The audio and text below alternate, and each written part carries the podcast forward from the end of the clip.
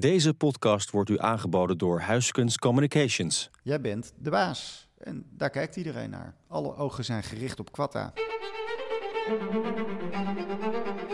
Ik geef u één advies, mevrouw. U kunt mij dit honderd keer vragen. U zult honderd keer eh, het antwoord krijgen dat ik daar geen commentaar op geef. Daar ga ik me ook verder niet over uh, uitlaten. En, uh... Ik ga geen uitspraak doen over deze ene zaak. En ik beslis wanneer ik wel of niet een antwoord geef. En ik zou graag willen dat dit gesprek nu beëindigd wordt. Ja?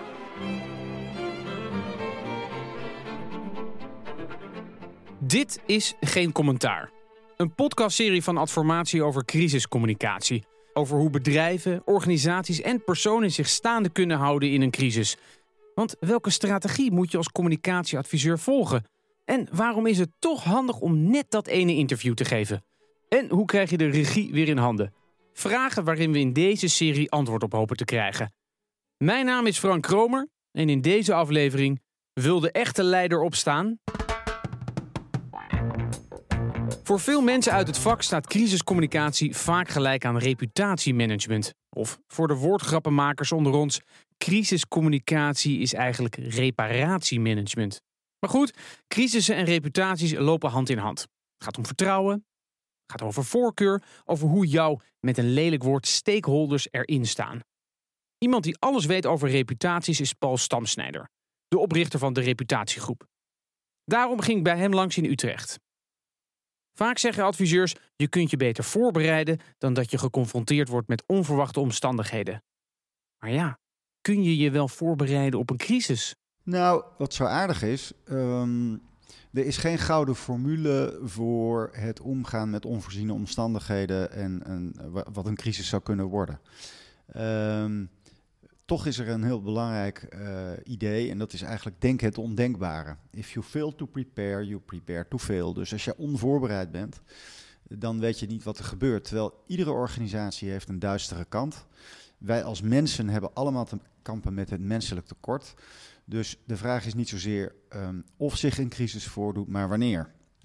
En de aardigheid is dat je met dat idee van denk het ondenkbare eigenlijk met uh, je bestuur, je directie samen moet zitten om te bedenken wat zou ons nou kunnen overkomen? Wat zijn nou eigenlijk de drie grootste risico's van, laten we zeggen op dit moment, komend jaar? Uh, waar wij uh, maatregelen op moeten treffen. Want dat er, dat er iets fout kan gaan, dat weet je van tevoren.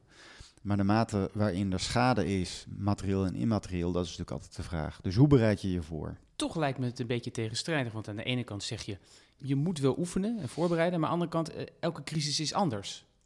Ja, maar de, um, de mechanismen kunnen hetzelfde zijn. Of laat ik het anders zeggen. Als zich een crisis voordoet, is er sowieso een mate van materiële en immateriële schade. Er is onrust. Uh, de operatie die wordt verstoord.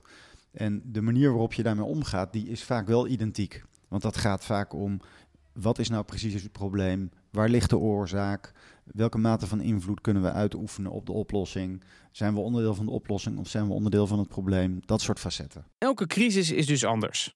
Maar de mechanismes, de tandwieltjes die in werking treden wanneer een probleem zich aandient, die zijn vaak hetzelfde. Je moet alleen wel weten hoe de mechanismes werken. Dus les 1. Wat een heel belangrijk uh, punt is, dat waar komt de crisis vandaan? Wat is de, de bron? Ligt die binnen of buiten de organisatie? En um, eigenlijk is het, het, dan komen we direct bij het eerste grote probleem, is crisisnegatie, zoals het chic heet. Eigenlijk het ontkennen van dat er iets fout kan gaan, anders gezegd struisvogelgedrag. Dat hebben we als individu ook. Wij denken ook allemaal van, nou weet je, mij kan niks gebeuren, want ik ben hartstikke gaaf of uh, uh, er is voor mij geen gevaar. Um, terwijl de essentie is dat dat wel degelijk kan gebeuren als je ietsje beter nadenkt. En dat geldt al helemaal binnen grote organisaties. En of je nou een ziekenhuis bent, of je bent een verzekeringsmaatschappij, of je bent een overheidsinstelling, er zullen dingen fout gaan. Dus die erkenning van het probleem, dat is eigenlijk het eerste waar je mee moet beginnen. Wat er vervolgens komt, is dat je de zaak op de goede manier in perspectief moet zetten. Want wat er natuurlijk gebeurt is dat de buitenwereld, alle stakeholders zoals we dat tegenwoordig noemen, die gaan zich ermee bemoeien. En het effect is dat die vaak de situatie uit context trekken. Dus dan krijg je termen die uh, ook in het communicatievakgebied zeer geliefd zijn, zoals uh, framing. Hoe plaats je nou de zaken in perspectief? Framing dus. Een klassiek voorbeeld van die techniek is de bomgordeldrager. Is iemand nu een terrorist of een vrijheidsstrijder? In een crisis is het cruciaal om te weten hoe je geframed wordt door de buitenwereld. Want hoe jij jezelf ziet en hoe de buitenwereld dat doet, dat zijn twee totaal verschillende dingen. En dat conflict, dat zie je overal terug. Ik vraag u allen, willen we op deze manier een kinderfeest vieren? No more blackface! Is het niet tijd voor een einde aan de polarisatie? Nee, waarom niet? Wij houden van Zwarte Piet. Wij houden hiervan. De hele discussie rondom Zwarte Piet, dat is niet een crisis, maar dat is wel een issue. En volgend uit het identiteitsdebat in Nederland zie je ook dat de voorstanders eigenlijk zeggen: wij willen dat uh, Zwarte Piet blijft, want uh, Zwarte Piet is Nederlands erfgoed, Hollands glorie in elke pori. Uh, en de tegenstanders die zeggen, er ligt een morele druk om juist te vernieuwen, want feitelijk is het een erfenis uit ons slavernijverleden. En dat zijn, we hebben het dus helemaal niet over hetzelfde. En dat is iets wat je ook in crisissituaties ziet, dat um, waar het om communicatie gaat, dan praten we eigenlijk zo dicht mogelijk langs elkaar heen. En wij luisteren autobiografisch als mens, dus eigenlijk willen wij als individu alleen maar horen wat we willen horen. Terwijl we helemaal niet doordenken over, maar wat zit er nou in het hoofd van die ander? En dat maakt het thema reputatie natuurlijk zo interessant, van welke beelden heeft die ander? Zien die ander mij uh, als uh, bestuurder van een bedrijf als held? of als een loser? Uh, zien ze mij als een dader of zien ze mij als een schuldige? En dat soort facetten die spelen heel sterk een rol. En als je daar goed naar kijkt, dan in het theater des levens moet je wel zorgen voor een goede en geloofwaardige dramaturgie.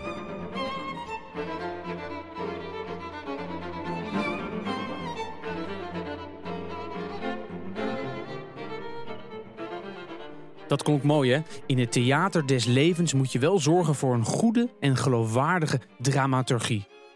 Ik zou zeggen, gebruik die ook eens op verjaardagsfeestjes. Daar scoor je zeker punten mee. Maar eerst nog even een stap terug. Paul die zei het eerder al, het begint met te kijken wat de bron van de crisis is. Komt die van binnen of van buiten? Er is een groot verschil als het gaat om uh, crisissituaties tussen de binnenwereld en de buitenwereld. Ligt die binnen, dan uh, zal de wereld zeggen dat er een hoge mate van invloed is. Er is een, ook een hoge mate van beheersbaarheid, dat denkt men dan. En als het fout gaat, ook een hoge mate van schuld. Op het moment dat de oorzaak extern ligt, dan kan een organisatie veel eerder in een slachtofferrol kruipen, omdat ze zeggen, ja, dit is ons eigenlijk overkomen. En eigenlijk is het het oud-Hollandse spel Cluedo. Hoe wordt de schuld toegekend in een crisis? En waaraan wordt ook de schuld gegeven? In de politiek zie je dat vrijwel iedere dag, hè, waar het gaat over verantwoordelijkheid, schuld, boete. Um, ben je eigenaar van een onderwerp of niet? En uh, dan zie je ook bijvoorbeeld rondom het zeggen van sorry, hoe nou dit luistert. Want uh, wat tegenwoordig ook een, mode is, als je in de politieke wereld uh, kijkt, dat is dat je excuses aanbiedt ehm, voor de ophef die is ontstaan. Dus je zegt niet meer sorry voor het feit dat wij iets oliedoms hebben gedaan. Uh, zoals Maxima ooit zei, we zijn een beetje dom geweest. Je was een beetje dom. Je was een beetje dom. Maar juist voor het feit van, ja, de ophef die is ontstaan, dat betreuren wij zeer. Het gaat helemaal niet meer om het gedrag. En eigenlijk is dat natuurlijk gewoon kolderiek. Dat is onzin. En dan kom je bij een ander punt. Wil je echt goed aan crisiscommunicatie doen, of liever nog aan crisismanagement, om je reputatie te bewaken, dan gaat het er vooral om dat je in die voorfase ook de goede tegenspraak organiseert. Um, waar organisaties veel last van hebben is groupthink. Um, we denken allemaal hetzelfde en dan uh, roepen we namelijk alle neuzen die moeten één kant op. Nou, dat is onzin. De neuzen moeten helemaal niet één kant op. Je moet juist tegenspraak organiseren dat de een tegen de ander zegt, joh, um, we zijn gekke Henkie niet we moeten wel blijven opletten, want wij schaden het belang van onze stakeholders. Nou, al dat soort facetten die onderstrepen eigenlijk de stelling van er is niet één gouden formule, maar er zijn wel heel veel facetten die reputatie en communicatie raken in crisissituaties die eigenlijk te maken hebben met leiderschap. Leiderschap dus. Over dat thema gaan we het straks uitgebreid hebben, maar eerst, eerst is het tijd voor een korte boodschap van onze sponsor. Huiskunst Communications werkt al meer dan 25 jaar voor bedrijven en organisaties die actiever en creatiever willen communiceren. Integriteit staat daarbij voorop. Want wat wilt u liever? Achter de feiten aanlopen of zelf de agenda bepalen? Huiskens Communication staat voor actief, creatief en integer communiceren. Iets anders werkt niet.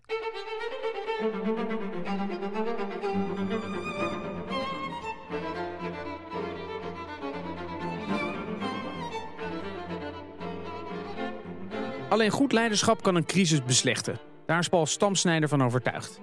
Maar ja, wat is nou goed leiderschap anno 2019? Ik bedoel, er zijn zoveel CEO's die omver worden geblazen in een crisis. Kent u deze nog? Een lastige mededeling voor het personeel vanochtend. Wat heeft u verteld? Wat wij vandaag aankondigen is een radicale en ingrijpende transformatie van Blokker op alle fronten. Uh, vorig jaar meer dan 400 mensen eruit, nu 390 als ik het goed begrijp. Zo'n beetje 10% Gaat dat het probleem oplossen? Blokker is een ijzersterk merk. En wat wij gaan doen is Blokker echt weer winnend merk van maken. Maar gaat dat het tij keren? Jullie hebben twee jaar verlies gemaakt. Maar door deze transformatie gaan wij Blokker echt weer winnend maken. Tja, dat was wel heel pijnlijk voor oud-Blokker-CEO Rob Heesen. Wie in deze tijd een bedrijf leidt, moet wel een beetje voor de dag kunnen komen. En de baas, die moet ook wel weten wat er buiten de muren van zijn concern afspeelt. Wat wij veel zien in, in, gesprekken met onze opdrachtgevers en de opdrachten die we doen, dat de samenleving is natuurlijk echt veranderd. Dat um, tegenwoordig om een heleboel redenen, door de opkomst van social media, de opkomst van eh, de, de mondigheid van het publiek, um, dat de oude grens tussen de in- en de externe communicatie, die is volledig verdampt. Dus we leven eigenlijk al een hele tijd in het, wat je zou kunnen noemen het transparantietijdperk. Uh, alles is transparant geworden en wat er, binnen uh, wat er binnen gebeurt, dat ligt eigenlijk binnen een vloek en een zucht op straat. Kortom, uh, de buitenwereld die kijkt permanent mee en een organisatie kan zichzelf dus niet meer opstellen als een eiland. Dus veel organisaties, oude stijl, die positioneren zich toch nog wel vaak als een soort bolwerk dat wij uh, hier binnen uh, zorgen ervoor dat het allemaal goed komt. Wij dienen het belang van onze klant. En um, gaat u verder rustig slapen. Dat oude stijl. Bolwerk, redenerend vanuit macht, behoorlijk gesloten. Um, en eigenlijk, uh, waar mogelijk, worden zaken die onverkwikkelijk zijn bedekt. Tegenwoordig is het idee uh, dat bolwerk, dat, dat, daar, daar zijn uh, de ophaalbrug die is neergelaten. En de, de, moderne organisatie is een netwerk. En daarin geldt toch het motto niet bedekken, maar betrekken. Dat je je organisatie moet zien als een um, meer een maatschappelijke entiteit die mentaal van iedereen is. Een goed voorbeeld is ING. Die hebben natuurlijk dit jaar best wat akkefietjes gehad. Hele lastige situatie en ook triest, omdat de bank feitelijk beschouwd heel goed presteert. Verontwaardiging alom. En ING kon die ophef verwachten natuurlijk. Want binnen de muren van de bank is de crisis dan kennelijk ancient history.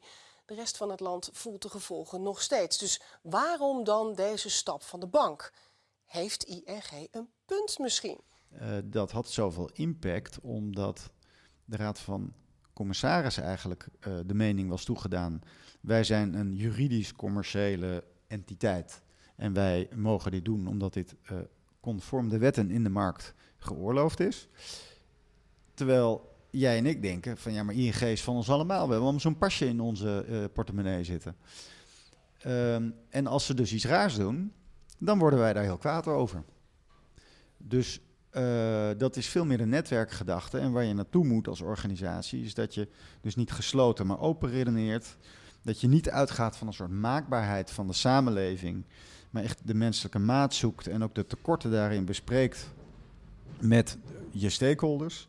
En niet meer een, focus die louter ligt op de prestaties, maar ook op wat je tegenwoordig de purpose noemt.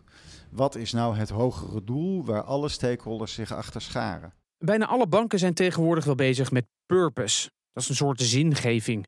Waarom doen we wat we doen? En die van ING is Empowering people to stay a step ahead in life and business. Klinkt natuurlijk allemaal heel erg leuk, maar als je naar de crisis kijkt, kun je maar één ding concluderen. De buiten- en binnenwereld lagen mijlenver uit elkaar. Het pleidooi voor de bank zelf is dat ze een wereldwijde speler zijn. Ze zijn ook wereldwijd zeer succesvol, een van de beste banken ter wereld. Maar ze hebben de last dat ze uh, in hun relatief kleine thuisland kampen met een zeer kritisch uh, publiek en politiek klimaat. Terwijl zij eigenlijk wereldwijd op de commerciële markt opereren, waarin ze ook normen hanteren die op die wereldwijde markt gelden, gelden, gelden in Nederland gewoon andere re regels en andere normen. Um, en dat botst.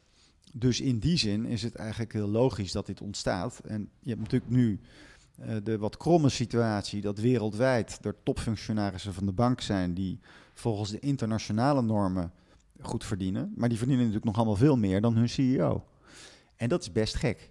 Dus in die zin snap ik heel goed dat dat schuurt. Um, waar het over gaat, uh, het zijn parallele werkelijkheden.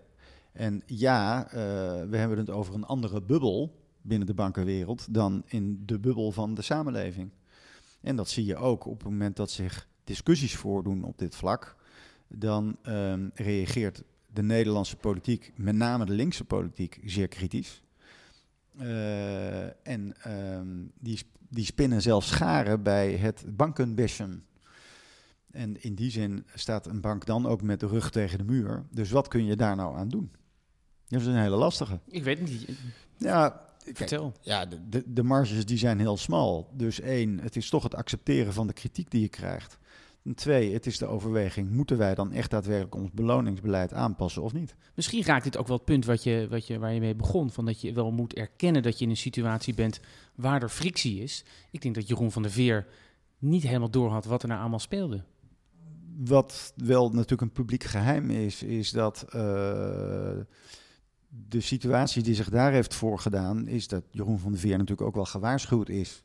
Omdat ING wel degelijk ook een aantal mensen om zich heen heeft verzameld. Die zeggen: joh, als je aan die beloningen gaat zitten en het gaat lijken op iets wat een bonus is in Nederland. Dan draag je niet alleen het hout naar je eigen brandstapel, maar dan ga je er ook zelf op liggen. En dan overgiet je jezelf ook met benzine en dan hou je er ook nog de lucifer erbij. Dus je steekt jezelf in de fik. Dus bonussen in combinatie met bankiers don't go there. Um, waar hier de calculatie is gemaakt, ook door Van der Veer, dat was één, ik ben niet zo heel lang meer president-commissaris. Twee, er is hier een commercieel en zakelijk belang dat deze CEO onder de norm verdient. Dus we pakken dat samen. Ik vang de wind en ik pak die ellende wel. Dus laat uh, de publieke verontwaardiging maar op mij gericht zijn.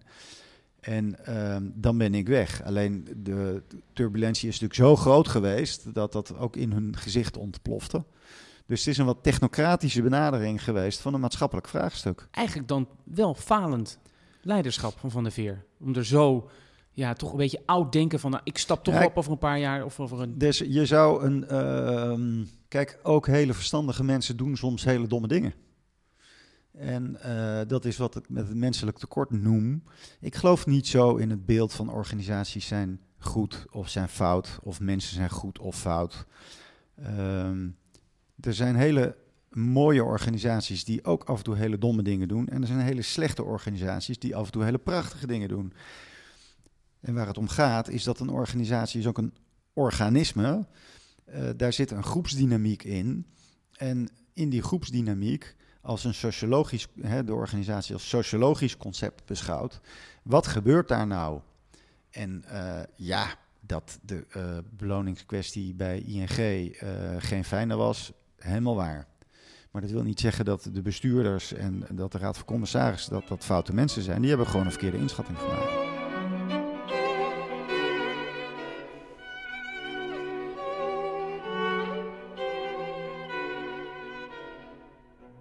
Beloningscrisis van ING was een klassiek geval van een interne crisis.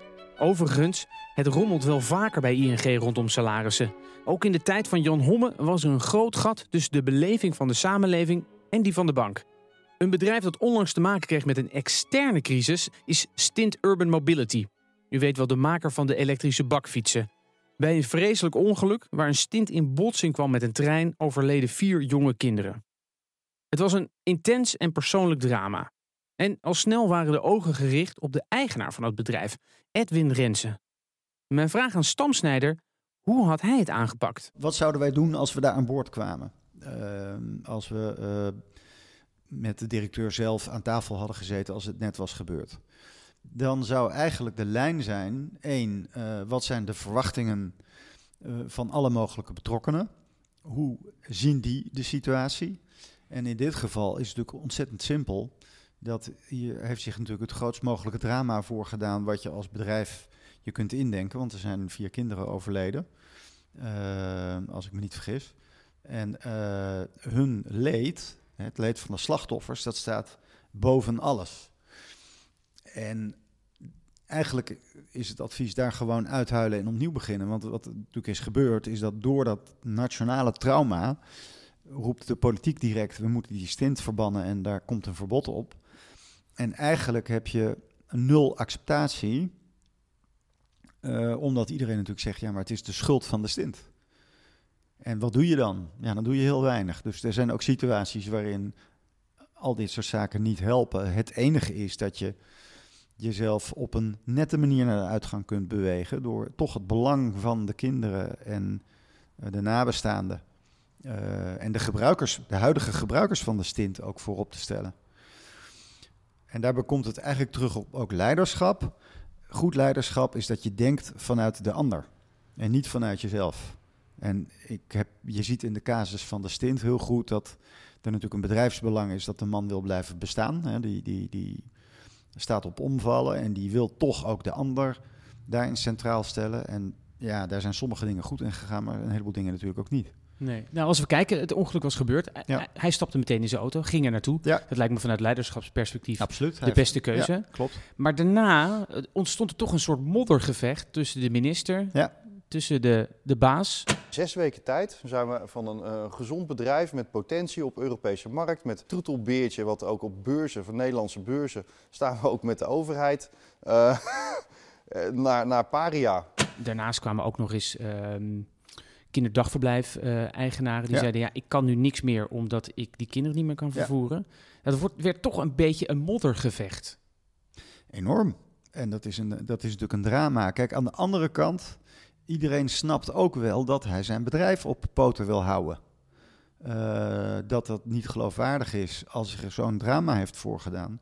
Dat is natuurlijk duidelijk. Dus ik denk dat het daar echt om andere dingen gaat. Van hoe ga je om met zaken als boete en schuld. Want dit is natuurlijk het meest vreselijke drama wat zich kan voordoen. En dat vaagt alle zakelijke belangen eigenlijk weg.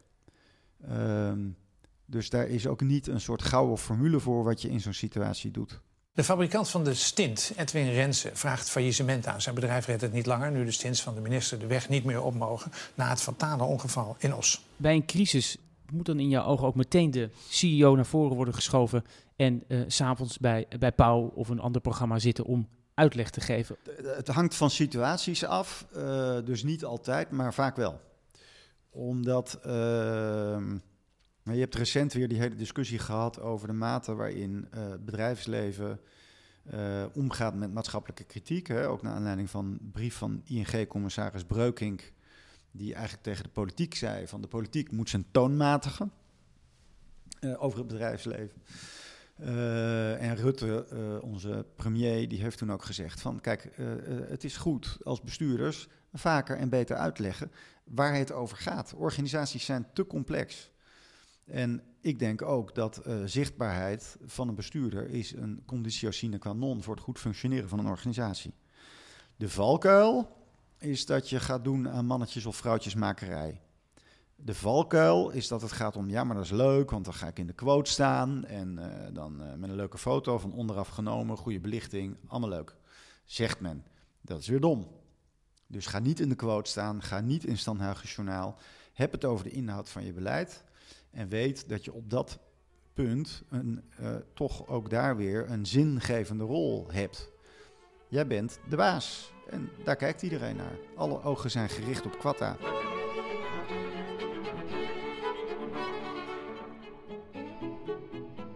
Goed leiderschap is dus cruciaal om het schip tijdens een crisis rechtdoor te laten varen. Het is misschien een open deur, maar het raakt wel de kern. Volgens Stamsnijder speelt de belangrijkste crisis zich dan ook intern af. Want wie pakt de leiding, wie durft erop te staan en door wie laat de baas zich overtuigen? Wat ik bedoel met de belangrijkste crisis, die vindt met name intern plaats. Dat de besluitvorming over wat je moet gaan doen als zich een issue voordoet, Ja, daarvoor moet je eigenlijk wel inzicht hebben in wat groepsdynamiek is. Omdat de effecten die treden allemaal op. Ehm, iedereen wil zijn straatje schoonvegen. Uh, je duwt liever de ander naar voren voor de camera dan dat je er zelf gaat staan. Uh, de snelle oplossing. Uh, de een die denkt dat hij hem heeft, de ander die holt weg en die verstopt zich liever achter een grote boom. Hoe ga je daar dan mee om? Is iemand zelf in staat om te bespiegelen op de eigenlijk eigen rol? Kan iemand reflecteren op eigen schuld, verantwoordelijkheid en de eigen leiderschapspositie? Durft iemand zelf te zeggen als het fout gaat, wanneer stap ik op? Wanneer is er een grens bereikt? Wat, wat zijn de normen en de waarden zonder te vervallen in al te veel uh, jaren negentig visies over uh, het CDA, wat zich probeerde te herbronnen. Maar dat morele kader, het morele kompas, dat zijn ook allemaal facetten die een rol spelen. En met name op het interne uh, vlak is het belangrijk om daar heldere duiding aan te geven. En daarbij speelt nog een aspect een rol. De buitenwereld vergeeft ook. Ja, is het zo? Nou, wat, wat ik grote kolder vind, is de uitspraak van uh, vertrouwen komt te voet en gaat te paard. Neem nou Volkswagen. Die hebben uh, een miljardenclaim aan de broek gehad. Eigenlijk zijn, was dat de gebeten hond in de automobielsector. Uh, waarbij iedereen wist van nou, daar is echt ja, daar schommelfraude toegepast. Iedereen blijft toch die auto's kopen. Dan is de vraag vanuit reputatieperspectief, wat, wat heeft het dan gedaan met hen uh, dat die uh, dieselfraude zich heeft voorgedaan?